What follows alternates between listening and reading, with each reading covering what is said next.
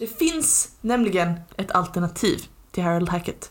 Digital flaskpost. Jaha. I dagens digitala tidsålder. Man har skrivit ett mejl och sen slår man pannan i tangentbordet och så bara skicka. Är det det? Men fan har den mejladressen? Nej, det finns lite olika alternativ då. Det kan... Vad? Jag tycker mitt var så mycket bättre än vad du kommer säga. Jag ska vara rätt ärlig med det, tycker jag ju. Det var väldigt bra.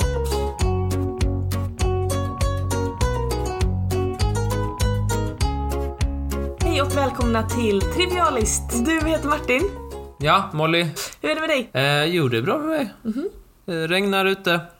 Jag har köpt vattentäta skor, men jag gillar inte dem. Och det passar ju idag när ämnet är flytande liksom. Jag har fått en dedikerad cykelplats. Har du? Visst. Berätta mer. Jag har en plats där det står mitt namn på. Ditt namn? En sån liten mässingsskylt. Ja visst, 2 stycken. Men snälla, 2 stycken? Martin och Martins ekipage. Nej, det gör det. När jag ställer mig sin. Jag kan inte vänta på den dagen då någon ställer den där. Och jag kan lyfta bort den, slänga den på gräsmattan och pissa på den. Idag så är temat flytande. Yes. Och det... Ja. Flytande gas, plasma, tv. Ja. De 4 tillstånden. Jag tänkte att jag skulle berätta lite för dig om någonting som har med ämnet att göra då. Ja visst. Men för att komma in på det här ämnet riktigt ordentligt så har jag liksom en liten historia. Så jag kommer kasta in dig i in medias res här. Är du redo? Ja. Okej. Året är 2016. Det är 4 år sedan. Ja, bryter stämningen. Det får man säga. På Nationella Aquariet i Nya Zeeland så har de sista besökarna lämnat lokalerna och personalen släcker efter sig och går hem. Alla de andra blötdjuren i de stora tankarna simmar stilla runt som varje natt. Alla utom en. En Rambo, en Renegade, en Indiana Jones som strax ska genomföra heisten av en livstid. Det är bläckfisken Inky. Inky är som en... bläckvärd i Svampbob. Han var också bläckfiskad. Helt korrekt analys. Inky fanns är... det en svamp och en liten sjöstjärna? Rosa. Med badbyxor? Ja, det fanns det. Inky är en vanlig nyzeeländsk bläckfisk som bott i sin tank på tok för länge. I alla fall om man frågar honom själv. Han har en frihetslängtan, en dröm om att simma fritt och han ser sin chans. Det är nämligen så att en i personalen har lämnat locket på tanken som håller Inky fången. Lite på glänt. Varför då? Av misstag. Ja.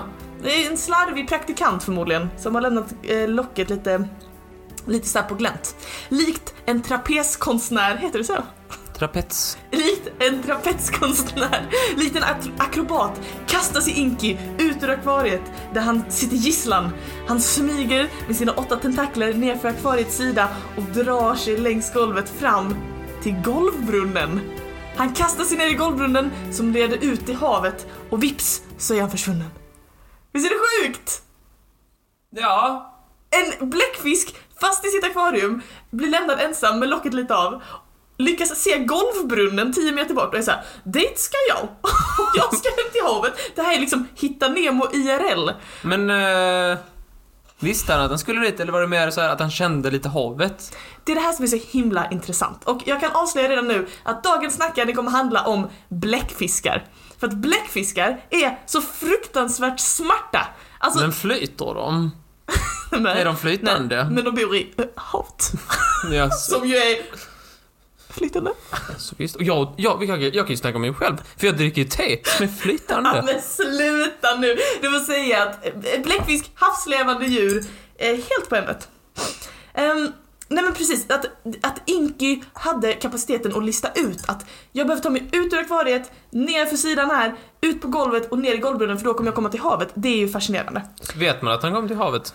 Ja, brunnen ledde ut till havet, ja. Ja men... När personalen kom tillbaka dagen på så var ju då Inkys tank tom och man såg de här slämmiga liksom, dragen längs golvet och att golvbrunnen då var öppen. Rob Jarrell... Håll jävel, sa de. Rob Jarrell, han är manager på National Aquarium där det här utspelar sig. Och han har uttryckt sig om det här fenomenala utbrytartricket. Han har sagt så här: Octopuses are famous escape artists, but Inky really tested the waters here.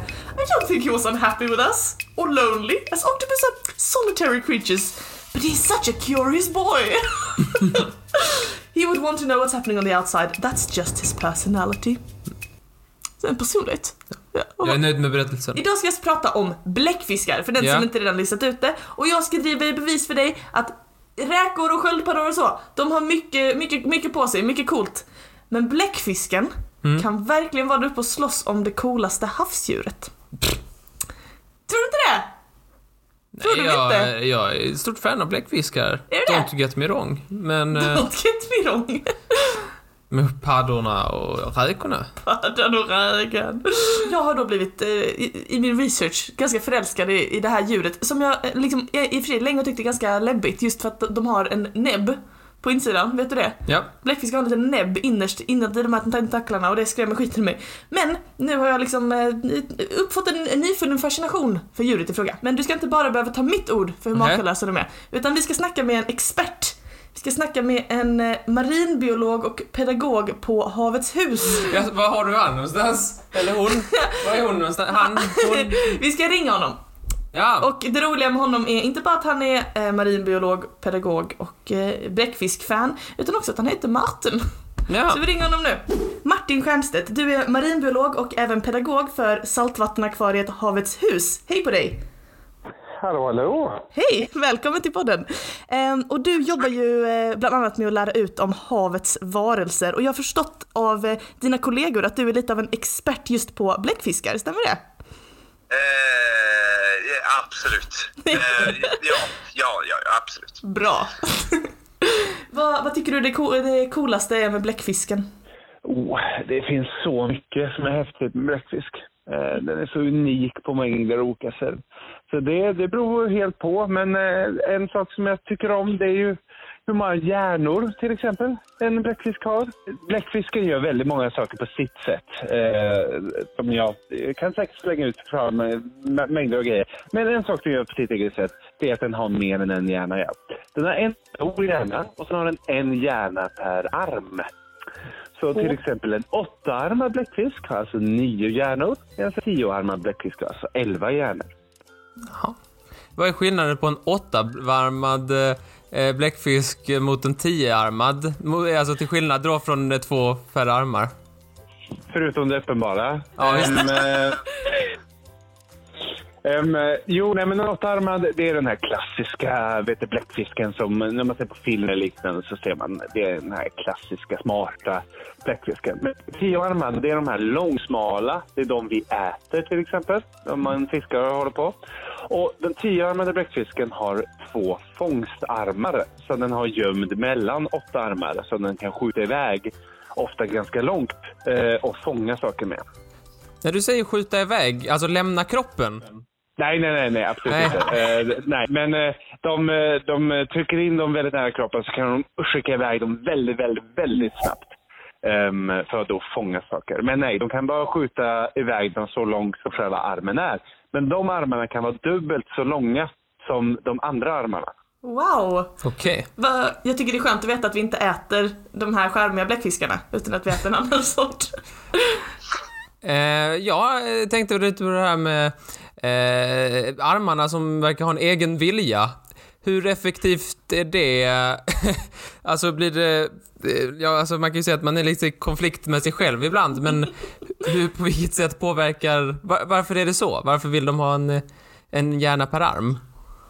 Det är ju en väldigt bra fråga. Och det häftiga är att de verkligen har egen vilja. Det har man visat. Så deras armar har lite fri vilja på så sätt. Så de kan liksom styra sig själva lite grann. Och det är väl, deras armar gör ju väldigt mycket saker. De känner med dem, de smakar runt, de använder dem som verktyg och liknande. Så att varje arm är ju intelligent på sitt sätt då. Men sen ska vi ju säga att den stora hjärnan har väl vetorätt. Så den kan stämma. Nej, nu gör vi så här. Mm.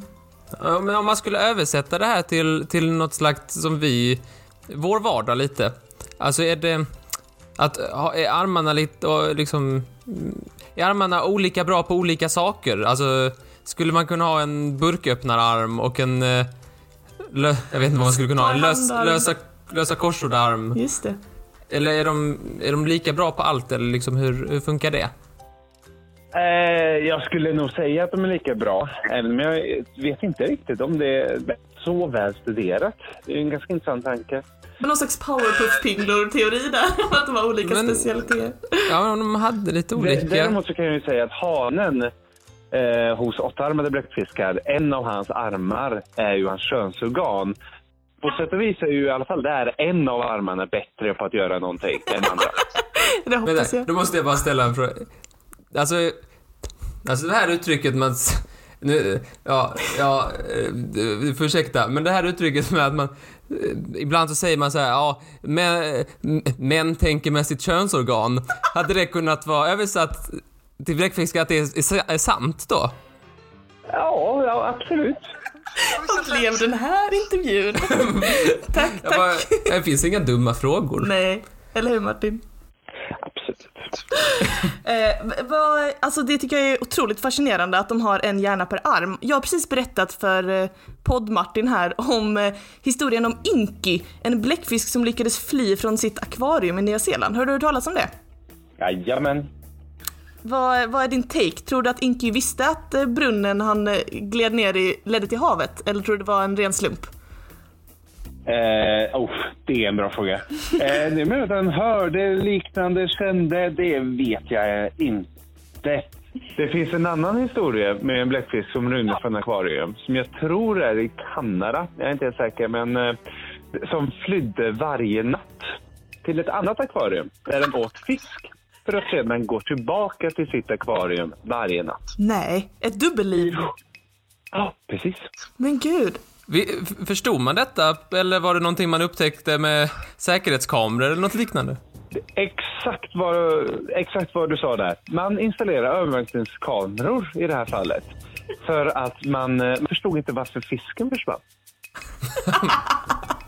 Och så var det en nattlig besökare som kom och snodde. Var det en bläckfisk då? Nej men gud, alltså det är helt otroligt. Jag är så himla intresserad av detta. Och nu kommer podd-Martin då och rynka på ögonbrynen åt mig, för att han kommer inte förstå varför jag ställer den här frågan. Men har du hört någonting om att bläckfiskar skulle vara från yttre rymden? Jag har hört den tesen, ja, har jag gjort. För att de är så främmande och märkliga. Har du någonting att säga till dem som tror på den teorin?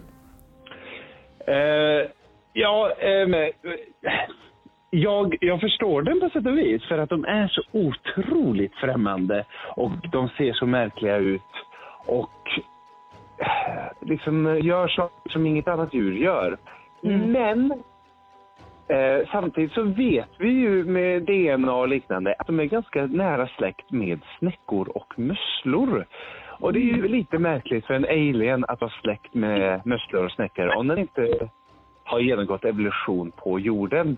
Så jag tror ändå inte på den här tesen att de är från rymden. Jag respekterar din åsikt där, det gör jag faktiskt. Hade du någon till fråga Martin? Jag har många frågor kring bläckfiskar. Det här med jag är lite mer intresserad åt sköldpaddshållet då. Och jag har gjort en spaning kring hur sköldpaddor är så oerhört bra på att anpassa sig efter olika miljöer, var de nu bor på jorden. Finns det stora variationer liksom för bläckfiskar beroende på var de bor, liksom hur de har utvecklats? Alltså, men om man tittar på tropiska länder, ekvatorn och liknande, där så hittar man ju de bläckfiskarna som är absolut bäst på att kamouflera sig. Så det finns ju skillnad, och det finns i riktiga tropiska länder finns det bläckfiskar som kan kamouflera sig och se ut som ormar, se ut som giftiga fiskar och allt möjligt, för att då antingen jaga byten eller skrämma saker som kanske skulle jaga dem. Och det är ju ett sätt att anpassa sig till den höga biologiska mångfalden, där vi till exempel korallrev och sådana saker. när man står kallare vatten så ser man ju inte att de kamouflerar sig lika mycket. Men även där så kan de kamouflera sig en del. Men då är de såklart anpassade till kallt vatten och sådana saker. Mm. Ja. Men ja, för mig så låter det som ytterligare en grej med bläckfiskarnas otroliga intelligens. För att som jag har förstått det så är det inte bara så att bläckfiskar kamouflerar sig får se ut som typ sand eller vatten, utan att de kan kamouflera sig får se ut som specifika växter eller specifika liksom, fiskar eller så. Stämmer det? Mm. Ja, visst, det stämmer. Nej, men det finns flera filmer om drakfisk, en sån där klassiker. Ser jättekonstig ut. Om man inte vet hur en drakfisk ser ut så borde man söka på det. En väldigt giftig fisk som finns i korallrev och liknande. Mm. Och där finns det bläckfiskar som mimicry heter det då på engelska. Som låtsas vara drakfiskar till exempel. Mm. Och då ser de giftiga ut. Mm. Men så sen, de kan också se ut som giftiga ormar och liknande. Och det är ju utan tvekan, det är ju ett väldigt intelligent beteende att ändra sig. Och då ändrar de ju både form och färg. Och då kommer vi ju till en annan sak som är väldigt kul med bläckfiskar. De är ju färgblinda. Jaha. Så hur kan ett djur som kamouflerar sig så kraftigt i färg och liknande vara färgblind? Det är ju helt sjukt. Eller hur? Nej, man vet lite faktiskt varför det fungerar. Och det är deras ögon, uppenbarligen. Och det är de färgblinda på det sättet att de inte ser färg som vi människor eller däggdjur allmänt gör. De har inte de här tapparna då på olika sätt att ta upp färg. Utan istället så bestämmer de med sitt iris vilka färger som ska komma in i ögat. Så de kan alltså bestämma nu vill jag se rött och då ser de världen i rött.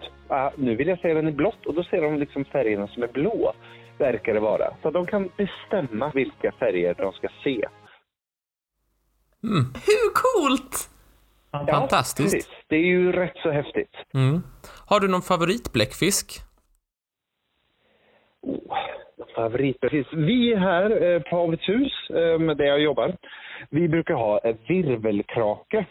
Och det är väl favoriten, för jag får jobba med den. Mm. Yes. Ja, det var en bra anledning. Mm. Om man vill lära sig mer om bläckfiskar, vad har du något tips då på hur man kan gå tillväga? Jag antar att man kan besöka kanske er. Vi pratar om bläckfisk och liknande, så man kan absolut komma till Havets hus, eller så kan man komma till andra akvarium som visar bläckfisken. Jag vet nu att det finns en Netflix-dokumentär som heter Min lärare är bläckfiske, som ska till vara väldigt bra. Annars så kan man ju alltid söka på bläckfiskar. Det finns mycket, mycket gott. Jag kan också tipsa om Liv i havet, som är en hemsida och ett Instagramkonto som pratar lite om djur i havet typ. Det var också där jag fick tag på dig från, eller ja, det var de som efter många om och men kom fram till att det var det jag skulle ringa Martin när jag ville prata just om bläckfiskar. Helt rätt, jag ska absolut säga den hemsidan är väldigt bra, ja. Ja. Ja, jag tror att det var alla frågor jag hade förberett. Har du något mer?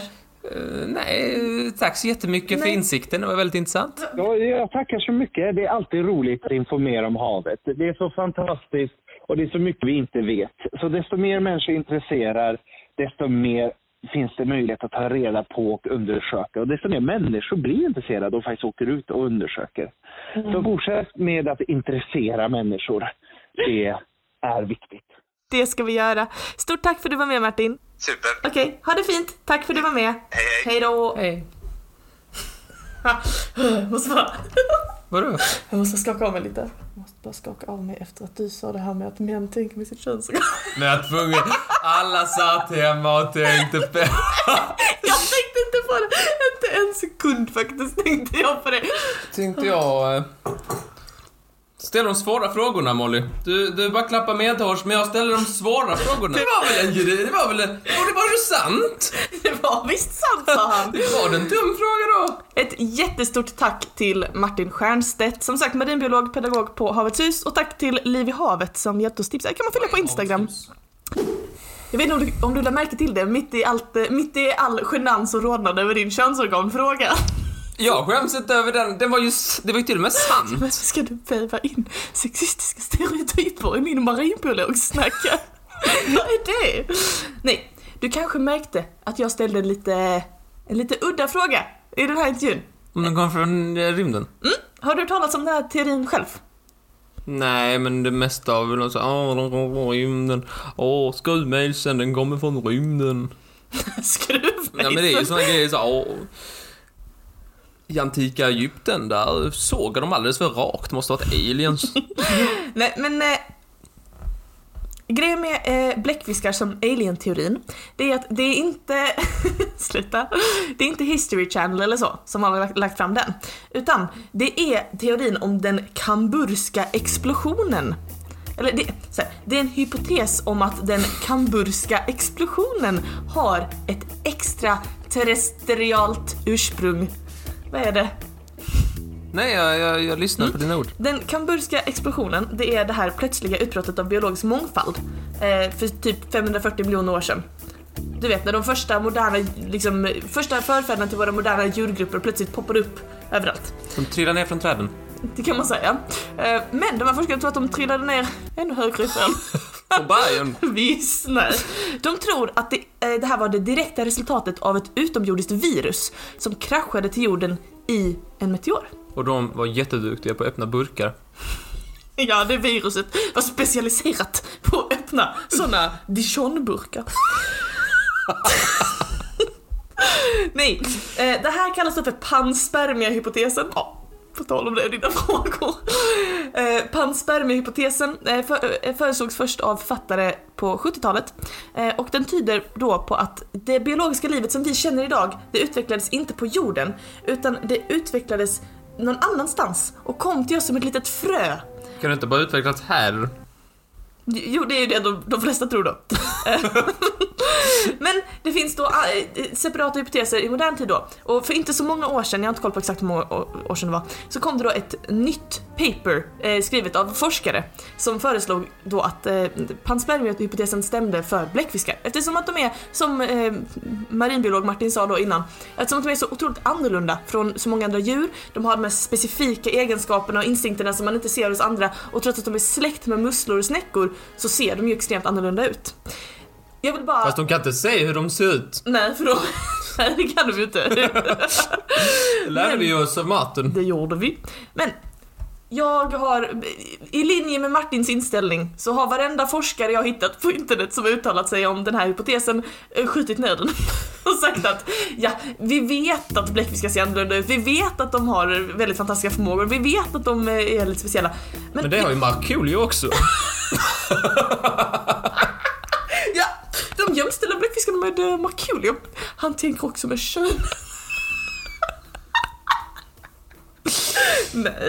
Nej, de sa att grejen är den att ibland på jorden så uppstår det så fantastiska varelser att det kan vara svårt att förstå att det faktiskt är bara vår otroliga natur som har skapat detta. Och man vill gärna tänka, det är så bra.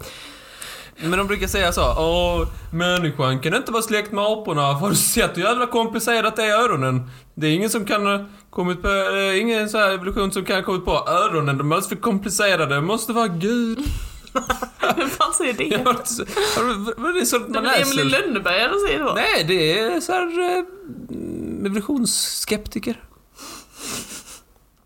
Intressant, då just öronen. Jo, men det är just öronen, och det är typ det är något annat. Det är lite sådana konstiga grejer de har hackat upp sig vid. Men det kan ju inte vara runden.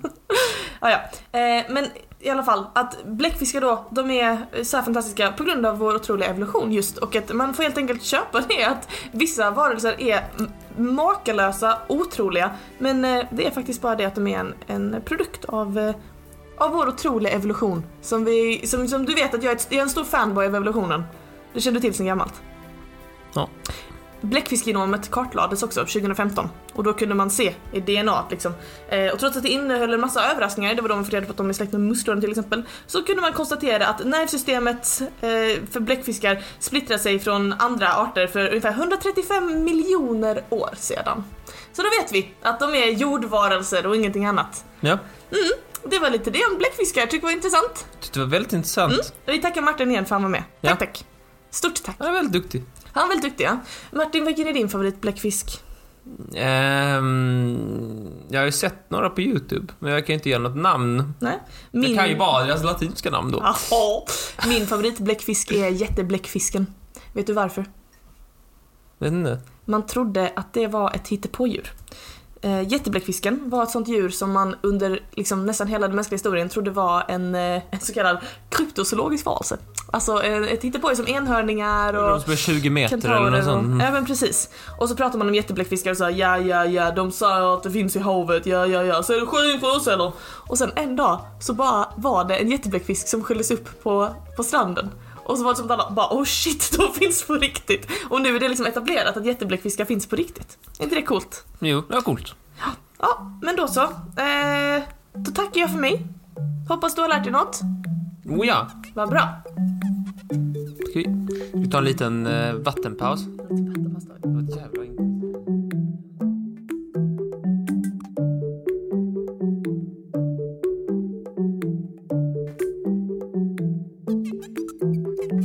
Passa dig väldigt noga. Oj. Bara så du vet. Okej. Ja, okej. Men sen får det vara, om det inte blir. Så får det inte bli, om det skiter sig så blir det inte. Okej? Vad snackar du om? Så det gäller det att du skärper dig nu. Vad snackar du om? Ja, jag har gett en till chans. Vad? Kan Martin myten Molly Edition? Yes.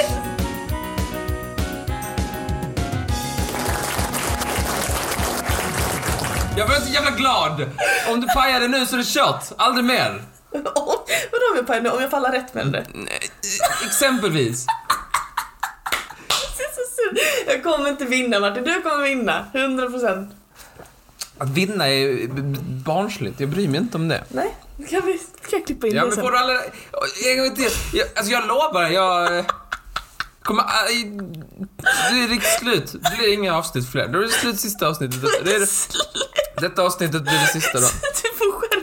Du passar dig jävligt noga. Nu, detta är... Får du alla rätt? Slut på den. Finito. No more. Oj, jag känner till ett ansvar. Fiden dör. Nej, fy fan vad hemskt. Okej. Ja, men då ska jag passa mig för det då. Ja. Pissmög.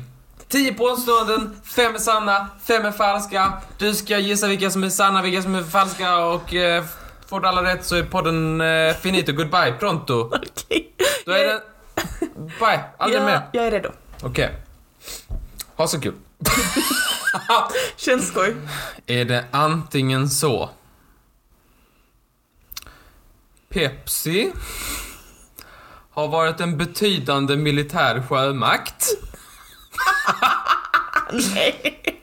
Eller världens dyraste klunk Pepsi sägs ha kostat en person cirka 1 miljon pund. Nej. Ingen, kan jag säga ingen? Jag var rätt, var ingen. Ja, så skönt. Vad sa du, 1 miljon pund? En klunk på 1 miljon pund. Okay. Här är mitt problem med det påståendet. Är att hur mäter man vad en klunk kostar? Jag menar, en klunk för dig är kanske mer än en klunk för mig. Ja, eller mindre. Fast vi vet båda att det är mer. Det är svårt att värdesätta en klunk. Vill sägas. Jag tror ändå mer på det här med den militära sjömakten. Eftersom att... Eller jag är det, men det är så stort, så stort. Men jag var redo på motivationen här. Ja. Nej, men för att... Okej. Alltså, det känns jobbigt. Militär sjömakt.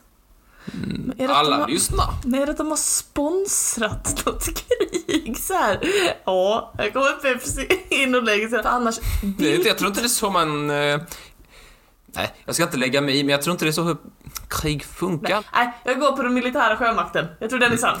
Ja, det är sant. Är det det? Jävla hoppa. Att en klunk Coca-Cola kostade en person 1 miljon pund. I vilket sammanhang? Han var Ronaldinhos, brasiliansk fotbollsspelare som var sponsrad av Coca-Cola, tog en klunk Pepsi. Så var andra hållet, ja, men det var ju helt orimligt. Det är mycket mer rimligt att det är en militär sjömakt. Du vet Amazon, de använder ju UPS. UPS, de gav mig min mobil. Tack snälla UPS. Men du betalade väl för det? Bring och Postnord. Kolla hur man gör. Jävla idiot. Ja, de erbjuder då sån här one day delivery. Alltså man får varan nästa dag. Och ofta får man det gratis. Och den här frågan gäller: vad har UPS gjort och inte gjort som one day delivery och gratis? Okej. Okay. Mm. Är det antingen 2 stycken valhajar? Nej. Eller är det 10 delfiner? Nej. Men jag tror på 2 valhajar. Men det är också rätt. Fan också! Jävla idiot! Ja. Vill du veta varför? Varför då? För att valhajar är inte så stora som man tror. Jo, de är gigantiska. Men de är inte som en blå val liksom. Nej, men det är ju det största djuret i världen. Det kan du säga om vilket djur som helst. Det är ju inte som en blå val. Nej, inget djur är stort som en blå val. Jag trodde att du var så arg på mig. Ja, jag är på den där då. Men det är fortfarande vinna. Nej, jag skiter om jag vinner.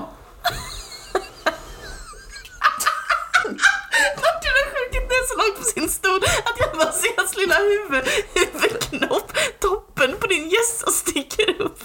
Oh. Ja, jag är ledsen att, ja, men vadå? Vad vill du att jag ska få alla fel? Du. Så här låter det för mig. De är inte den dåliga som har en blåballare faktiskt.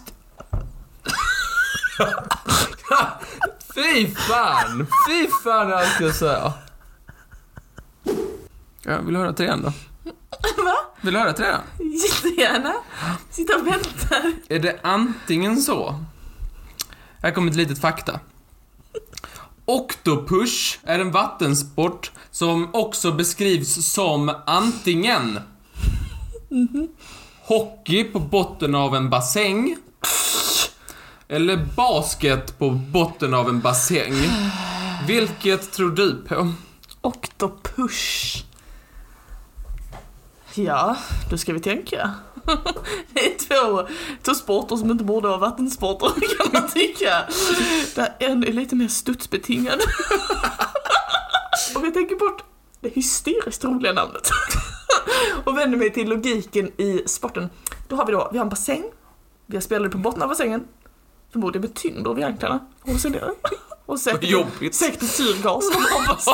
Hoppas. Inte bara tyngd vid anklarna utan också syrgas. Ja, de är faktiskt fast i ett cementblock då. Nej, då tänker jag, vad känns mest rimligt med att göra på avsporten? Är det dribbla basketboll? Kasta igenom den nu. Nej, det känns inte rimligt. Du tänker jag ska göra ett slagskott under vattnet. Det är typ eget.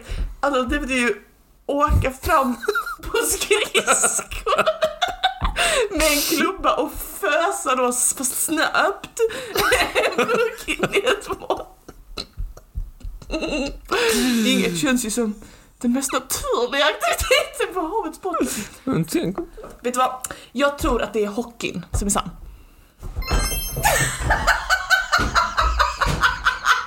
Martin gick. Han har gått in i sin garderob och stängt dörren. Vad fan säger man? Martin, förlåt.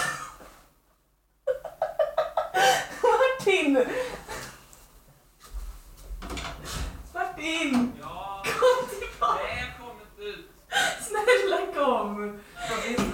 Men jag kan inte svara fel. Kom nu får vi spela färdigt. Du kan inte sitta där på golvet och snacka litet barn. Martin, du har ju vunnit varje gång som jag har spelat detta. Men jag skiter i att vinna. Du kommer bara få alla rätt. Vad är det du skiter i? Du kommer bara få alla rätt. Ja, det är det du är rädd för. Det är som ett tidande sjömakt och ja, det stämmer.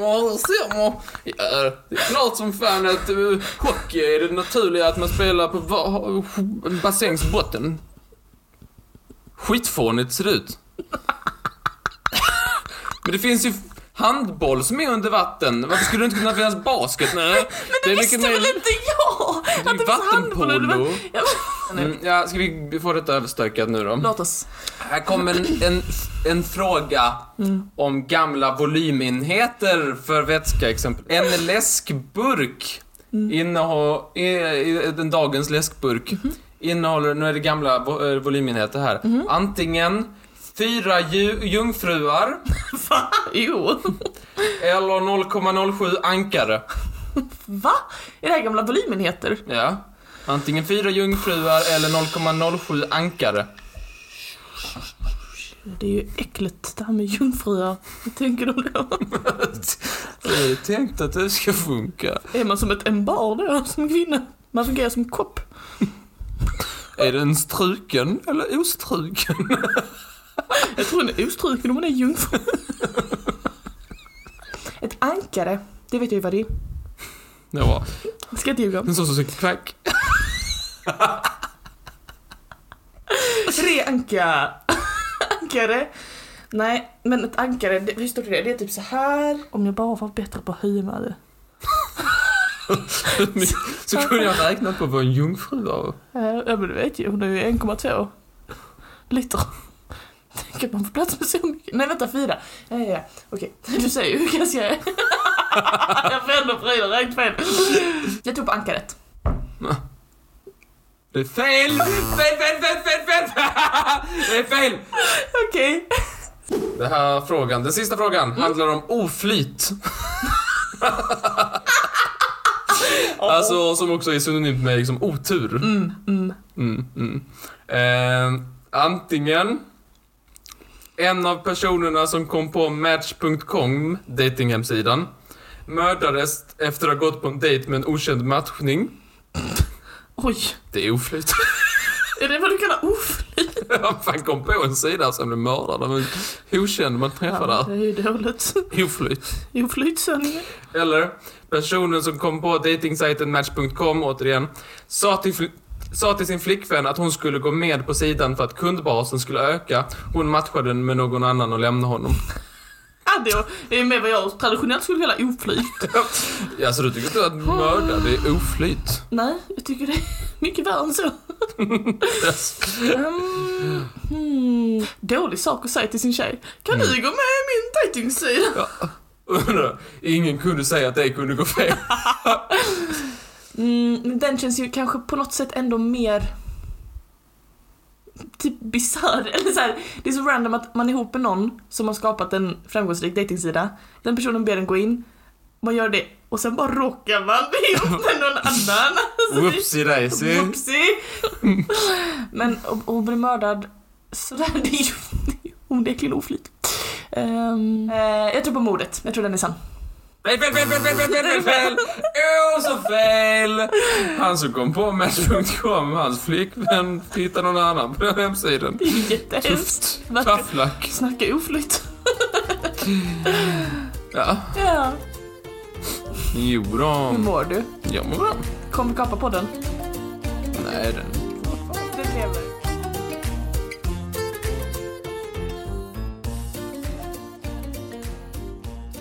När jag gick på dagis så...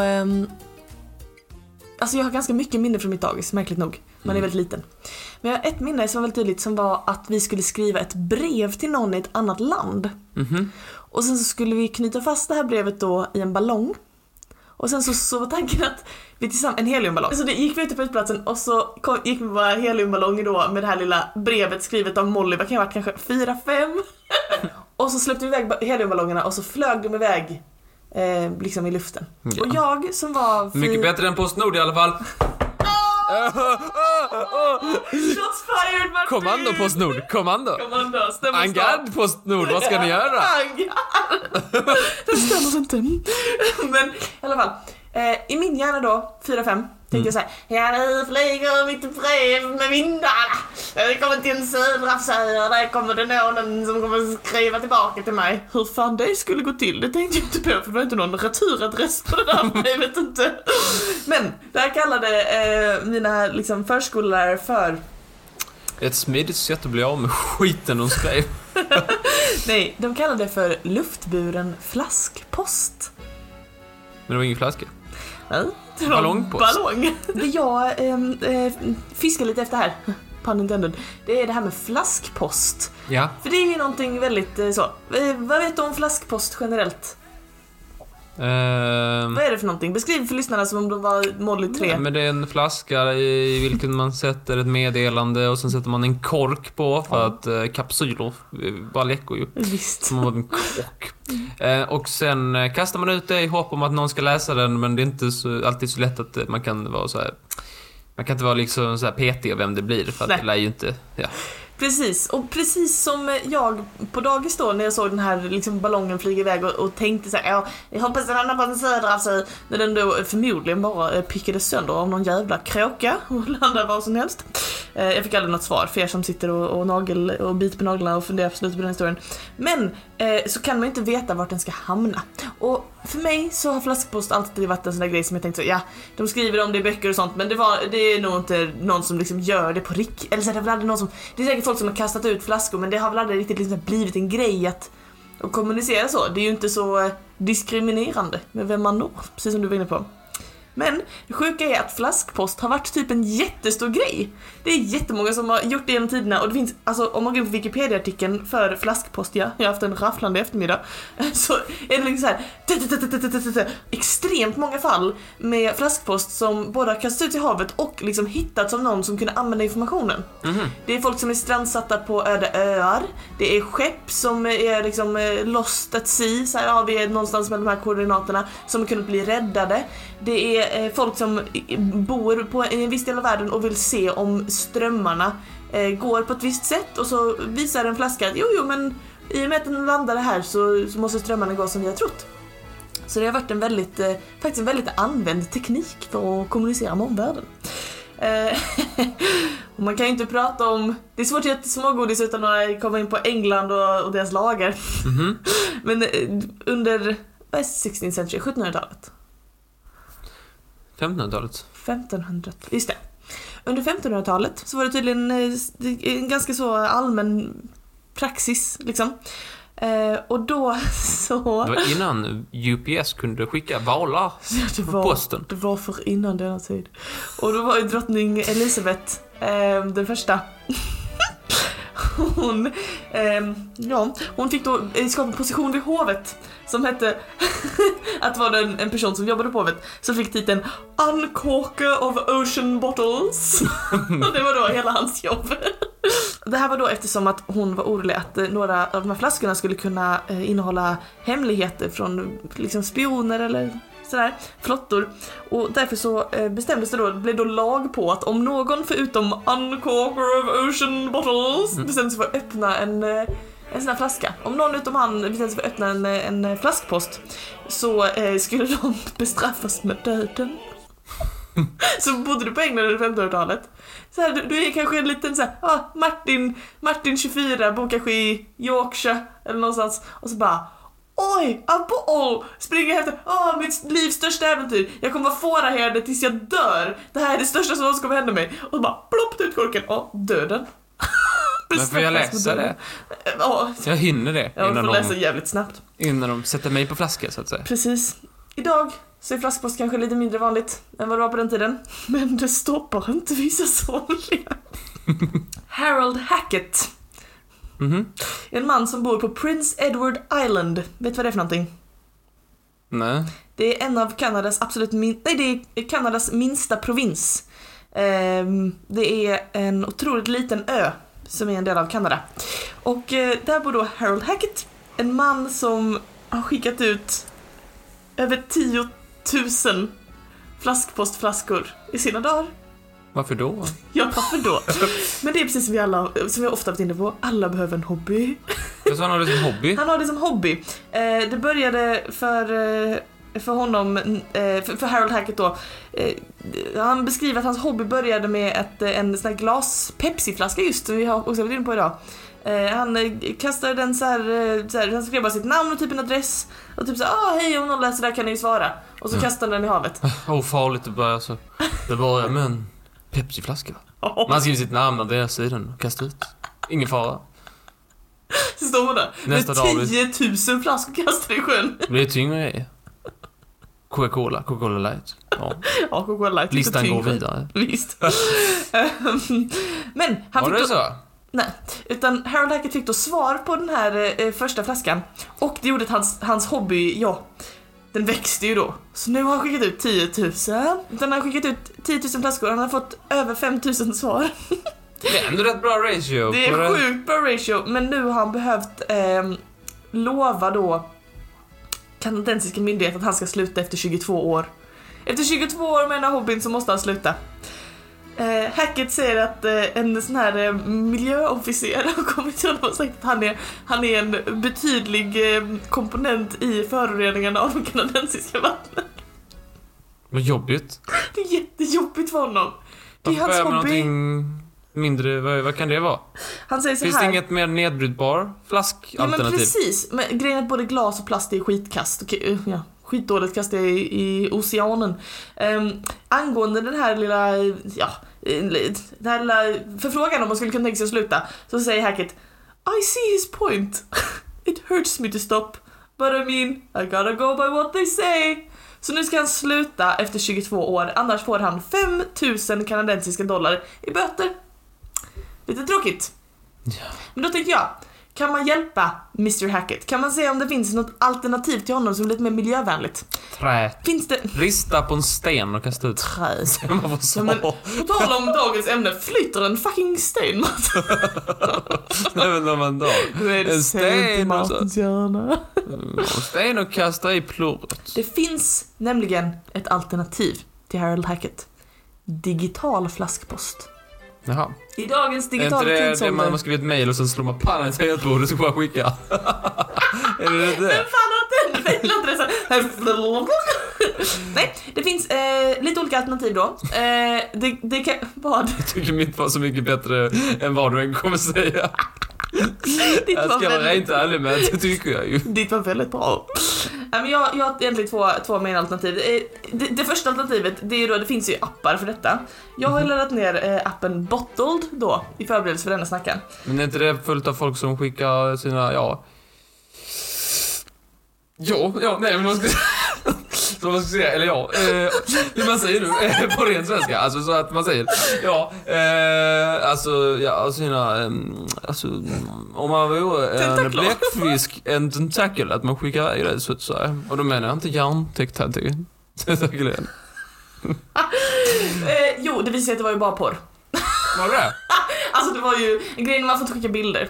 Men det var ju man fick skicka snabbelar på strategiska ställen så att säga. Snacka snabbelar. Jag skrev in så här: ja, jag är från Sverige. Jag är 25 år, jag är kvinna. Jag heter Molly. Ja. Det var inte jättesmart kanske att skriva de detaljerna. Molly betyder ju partydrog. Det tror jag. Det kanske var jag som skickade ut fel signaler. Tänket, vad du. Så jag gick in på den appen då. Det funkar så, alltså vill man testa så kan man kan ställa in åldern på under 18 så filtrerar den bort tyvärr så. Det fanns snabblaun. Att det är en app där man liksom kan få så här flaskor, och ska man skicka flaskor och så kommer det dyka upp så här, de liksom har någon slags randomiseringsprocess där så att man kan få en flaska från var som helst. Men jag upplevde att det fanns x mängd snusk i den appen så jag kan inte råda er att ladda ner den. Men däremot så hittade jag i de gamla internetarkiven, du vet sådana här glömda hemsidor som byggdes för liksom 10-15 år sedan som man inte riktigt hittat. Jag har hittat i hemsidan digitalbottles.com. Betydligt mindre borrig kan jag säga. Kolla här vad fin den är. Det är en sån Edward Hopper-tavla. Jaha. Kan du känna till? Hopp i helvete.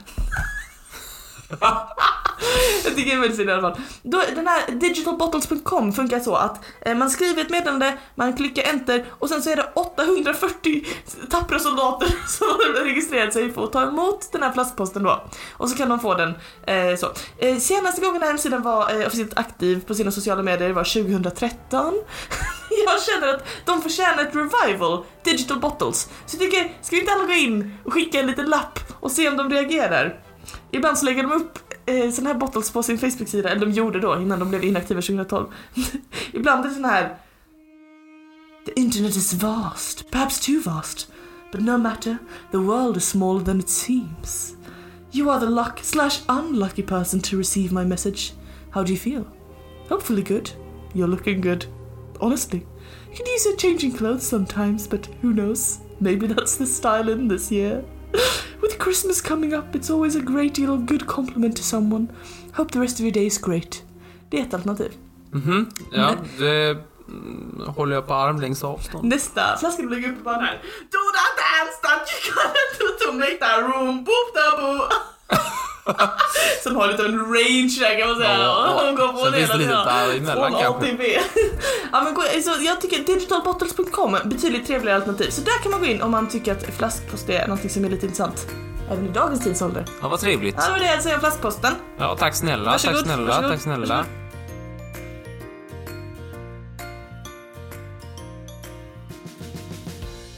Jo, vi pratade om någonting innan som liksom flöt förbi kan man säga.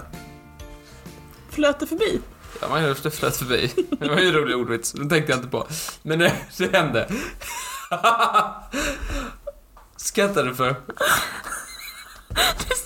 Du är saltare än döda havet. Tal om att flyta. Vi har snackat om många drycker i det här. Jag pratade om cola. Ja. Jag pratade om Red Bull. Ja. Jag pratade om Monster. Ja. Jag pratade om te. Mm-hmm. Pratat om kaffe. Mm-hmm. Har jag pratat om någon mer dryck? Vatten säkert. Varmchoklad tror jag. Varmchoklad alltså. Lite grann. Glögg alltså. Ja, det finns många dryck. Jag har en dryck så jag tänkte jag skulle vi pratade lite om en dryck innan här och i min kan man möta en Molly edition och jag tänkte att vi skulle ta den den drycken och jag sa någonting där om Pepsin va? Mm-hmm. Så jag förklarar inte det så tydligt. Och det var lite by design. För jag tänkte, ska jag fördjupa mig lite i den historien även här. Okej, vad intressant. Truten bästa visar och lär dig någonting. Vad vet du om Pepsi? Det är lite godare än Coca-Cola. Ja, Pepsi Max är lite godare än Cola Zero och Coca-Cola Light. Men vanlig cola är mycket godare än vanlig Pepsi. Okay. De har rätt ut det som ni alla vet. Okej, vad bra. Nej, men vet jag väl... Alltså, jag vet ju att det är den här stora fighten mellan Coca-Cola och Pepsi på något sätt liksom. Ja. Det känner jag till. Men, och att Pepsi Max har släppt en låt nu som är riktigt tung. En dänga. Den är tung. Mm-hmm. Den är tung, ja. Ja, tung. Och sådär. Och Pepsi, de är alltid två. De är alltid liksom så här andra plats. Coca-Cola alltid först, Pepsi alltid näst bäst. Mm. Liksom så här, inte kast men ni är näst bäst. Ni får inte vara bäst, men ni är näst bäst. Och så har det alltid varit över hela världen i princip, förutom i ett land där Pepsi har varit högre upp. Nej, vad intressant. Ja. Och det är då Sovjetunionen. Asså!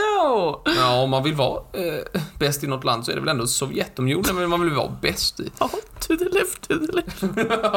Och jag tänkte förklara lite, för det är en ganska märklig historia om hur Pepsi blev vad det blev i Sovjet. Mm-hmm. Och den historien, den börjar med att Stalin dör 1953. Mm-hmm. Och Stalin behöver inte gå in på så mycket, men han... Låt oss gå in på Stalin! Ja, jag tänkte vi skulle fördjupa oss i Stalin. Nej, diktator som regerade med järnhand i Sovjet fram till 1953 när han dog. Mm-hmm. Och då tog Nikita Khrushchev. Mm-hmm. Khrushchev, han ville förnya och vara lite mer så öppen. Han var inte så superöppen, det var inte så här... utan mer så här... Vi kan vara lite öppna. Vi behöver inte helt stängda mot omvärlden. Vi kan ändå vara lite så här vet som grannar. Att vi behöver liksom inte springa fram med bullar, men vi kan ju typ så här, vi kan nicka var tredje gång vi ser dem. Det hade de så här. De sa det. Vi ska nicka var tredje gång vi ser dem. Som du behandlar dina grannar så. Ja. Inte som jag behandlar mina. Detta var ju under kalla kriget och relationen till USA var ju lite så här, ibland var de dåliga, men ibland var de skitdåliga, ibland var de dåliga bara. Och sådär. Man ville väl liksom såhär, testa vattnet såhär. Lite öppet kan vi ha. Och då bestämde de båda regeringarna eller ja, liksom regeringscheferna, att de skulle ha en liten utställning, tänkte de. En liten sån här, vi har en liten sån här, om ni i Sovjet, ni kommer till, jag tror New York, och ni får ha en liten utställning hos oss, och så får vi ha en liten utställning hos er, och så kan vi typ så här dela med oss lite av vad som är. Ja, det var ju propaganda 100%. Ja, det var det, va? Men det var en fint, man kan låta som en fin tanke. Visst. Och USA, de öppnade 1959. Och då var det bilar och tv och mode och så här olika företag och liksom så här, exempel på hur det kunde vara inrätt i USA, bara för att liksom så här se hur bra kapitalister nu. Ja, hade du gillat att gå fram och titta där? Se när alla så här, husmodrarna stod där och så tänkte alla, fy fan vad bra. Ja, det låter ju precis som min typ av kultur och projekt igen. Ja, och så kan man se, och så gör Sovjet något liknande och sådär. Det var då 450 företag som skulle visas upp på det här, vars produkter visas upp på den här lilla utställningen i Moskva. Där var också Pepsi. Okej. Yes. Och till och med innan det här mötet som man hade för att bestämma detta, så hade Pepsis vd så här snikat in att ska du inte bjuda Khrushchev på en Pepsi? Av någon dum anledning så visade det sig att det gick. Så det gick? Ja, för de var ju en sån här diskussion om vilken som är bäst, kommunism eller kapitalism. Ja, standard. När de skulle liksom så här återhämta sig, ta en lite så här, när det hade blivit lite stelt och sådär, så Pepsi. Vill ha Pepsi, smaka Pepsi. Och Khrushchev, han gillar ingenting med kapitalismen, men han tyckte väldigt mycket om Pepsi, visade sig. Det är som jag. Han sa, det här ska jag ta hem. Smaka, grabbar, smaka. Så sa han det till sina kompisar, hans kollegor där, hans ekipage. Jaha. Och då sa de, väldigt gott, väldigt gott. Någon sa att det smakade, eller luktade som skokräm, men det var några som sa att gott, mycket gott, mycket gott, fantastiskt. Lika gott som skokräm faktiskt. Och Pepsi var ju då, likt många företag, liksom jättehype på att få liksom komma in i Sovjet och börja sälja där. Vilket inga företag gjorde vid den här tiden. Inga amerikanska företag fick lov att gå in i Sovjet och börja sälja grejer och sådär. Det var ju, big no no.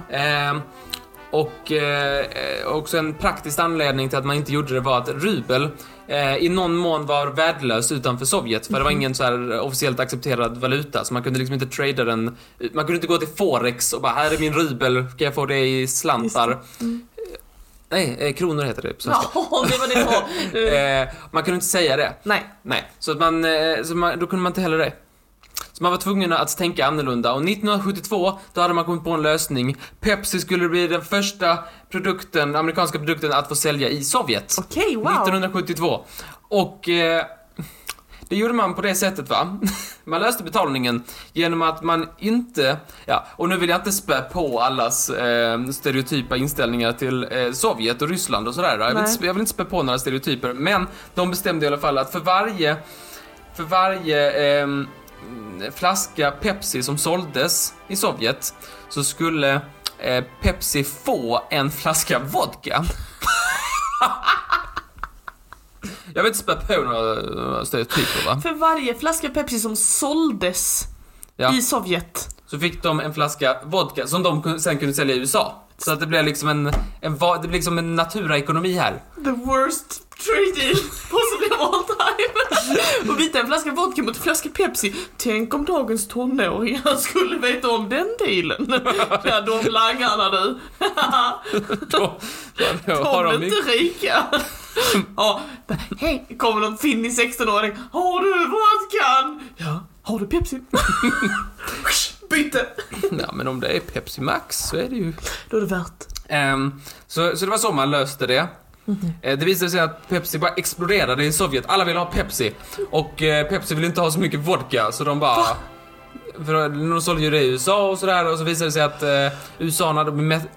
amerikanerna, de blir mätta i magen på vodka.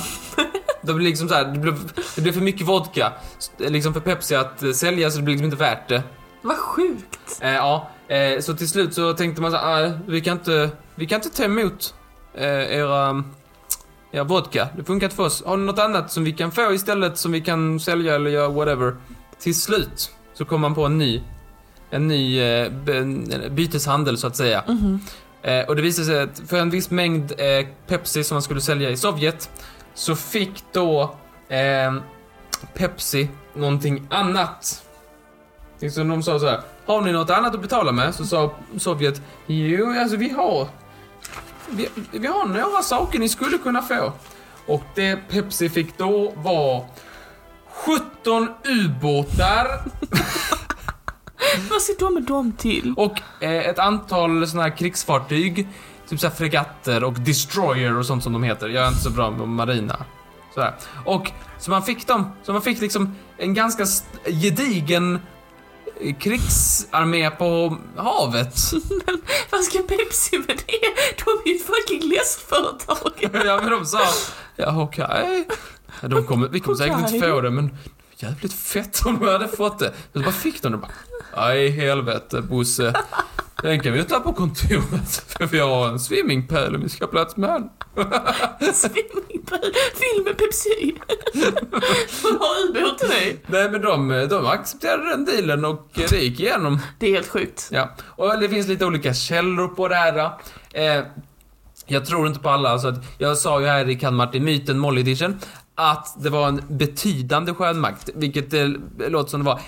På de flesta källorna så säger de att det var den sjätte största militära makten i världen. Mm. Och vissa säger att det var den sjätte största militära makten på havet. Det är helt men det verkar vara lite så här exakt hur stora de var och sådär. Men de hade en betydande makt. Men vad använder de sin makt till? Sälja med Pepsi eller vad? Det de gjorde var att de faktiskt här också källorna går lite isär, men svenskt, möjligtvis norskt företag såldes det till, eller fick det, för att typ kunna återvinna det typ. Alltså det var liksom inte senaste men det var ändå liksom ganska bra, men det typ så här tog som hand om och jag typ så här plockades isär på något sätt. Men okej, så det användes aldrig till liksom sjöfarts. Nej, inte ubåtarna i alla fall. Okej. För de tror jag pantades. Mm-hmm. VD:n för Pepsi sa då känt till den amerikanska presidenten att jag oskadliggör ju Sovjet snabbare än ni. Det var en liten pick. Ja, och sen sa hon så här: vill du ha aloe vera? För du är precis burned. Martin, kom hit. Jag tror inte han sa det. Ja, det vet vi inte. Det finns inga källor på eller bär. Vi kan bara säga att det är obekräftade uppgifter. Men det kan vara så. Man hade ännu fler planer med Sovjet. Man skulle till exempel få typ så här 10 oljetankar för typ så här en löjlig mängd Pepsi-dryck. Mm-hmm. Men så föll Sovjet. Mm. Och då föll också Pepsis så gott som monopol i Sovjet.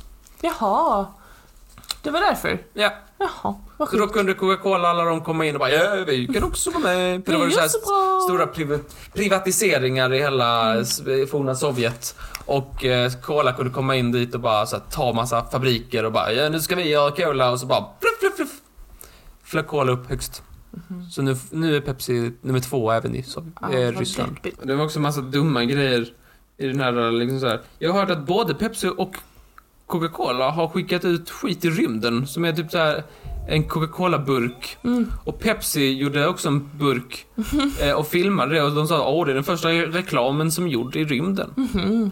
Och det var också i Sovjet, när det var Sovjettid. Så gjorde man det. Ja, men det är väl Pepsi. Pepsi är dömda och var 2. De har också Rysslands färger. Just det är sant. Men och typ Frankrike så alla möjliga, Polen. Så då är det Pepsi i Sovjet och Fanta i Nazi-Tyskland. Du kan inte dricka det. Ja, då vet vi. Men vad gillar Pol Pot? Ja, tack så hemskt mycket för din snacka, Martin. Det var så väldigt intressant. Men podden är inte över, eller hur? Nej. Vi måste dra nästa veckas ämne. Det är den sista. Nästa vecka är sista avsnittet för den här epoken av Trivialist. Fy fan vad snabbt. Det gick så jäkla snabbt, ja. Men oroa sig inte, för att vi försvinner ju inte från eten bara för det. Utan, vad händer då, Martin? Nu är julkalendern. Då är det julkalender, för då är det december. Och då släpper vi ett litet smågodis varje dag i december. Smågodis 24 dagar fram till den stora dagen med afton framför. Det är sjukt i huvudet att vi gör det. Men det ska bli jätteskoj. Så att, vi hörs alldeles strax i julkalendern. Och sen är gaffelpoddarna. Gaffelpoddarna är också kvar, precis. Mm. Så att det är gaffelpoddar måndag och fredag. Och det är julkalender varenda dag fram till julafton från den 1 december. Yes. Och då den absolut sista vanliga Trivialispodden för epoken. Och den är på vilket ämne, Martin? Om du har giffelpåsen. Ja, Hanna från Umeå. Hanna från Umeå? Ja, hon vill ha skog. Skog, ja, det är typiskt en Umeåbo. De har inte skog i Umeå, så de fick höra om det på podd. Skog, ja, men det är väl ett... Ja, det ska vi. Två stycken Lundell berätta för en Umeåbo vad skog är. Det blir bra. Skitbra. Jag tror ursprunget var svensk skog, men jag tror vi har skog. Vi bestämde att skog var... Okej. Okay. Ja. Först, hon bad om svensk skog. Alltså ibland gör vi så när ni skickar in ämnen, kan ni veta att det liksom, ni skickar in någonting som är så jävligt specifikt, så kanske vi breddar upp det lite, typ så här. Svensk skog, lövskog. Ja, det får vara rimligt. Det får det vara. Det får det vara. Okej, men hörni, ja, men då ses vi nästa vecka, Martin. Ja, kan vi göra. Okej, ha det fint. Hej då. Hej då. Och du hade så lång startsträcka för att få igång den meningen. Ja, eller jag var alla så. Ja, man kan inte.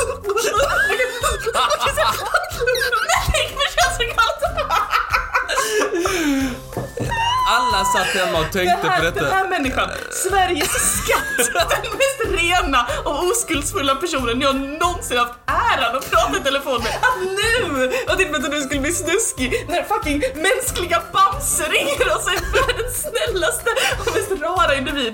Då drar du den. Bläck med könsorgan. Ja. Alla ville veta. Alla satt hemma och ville veta.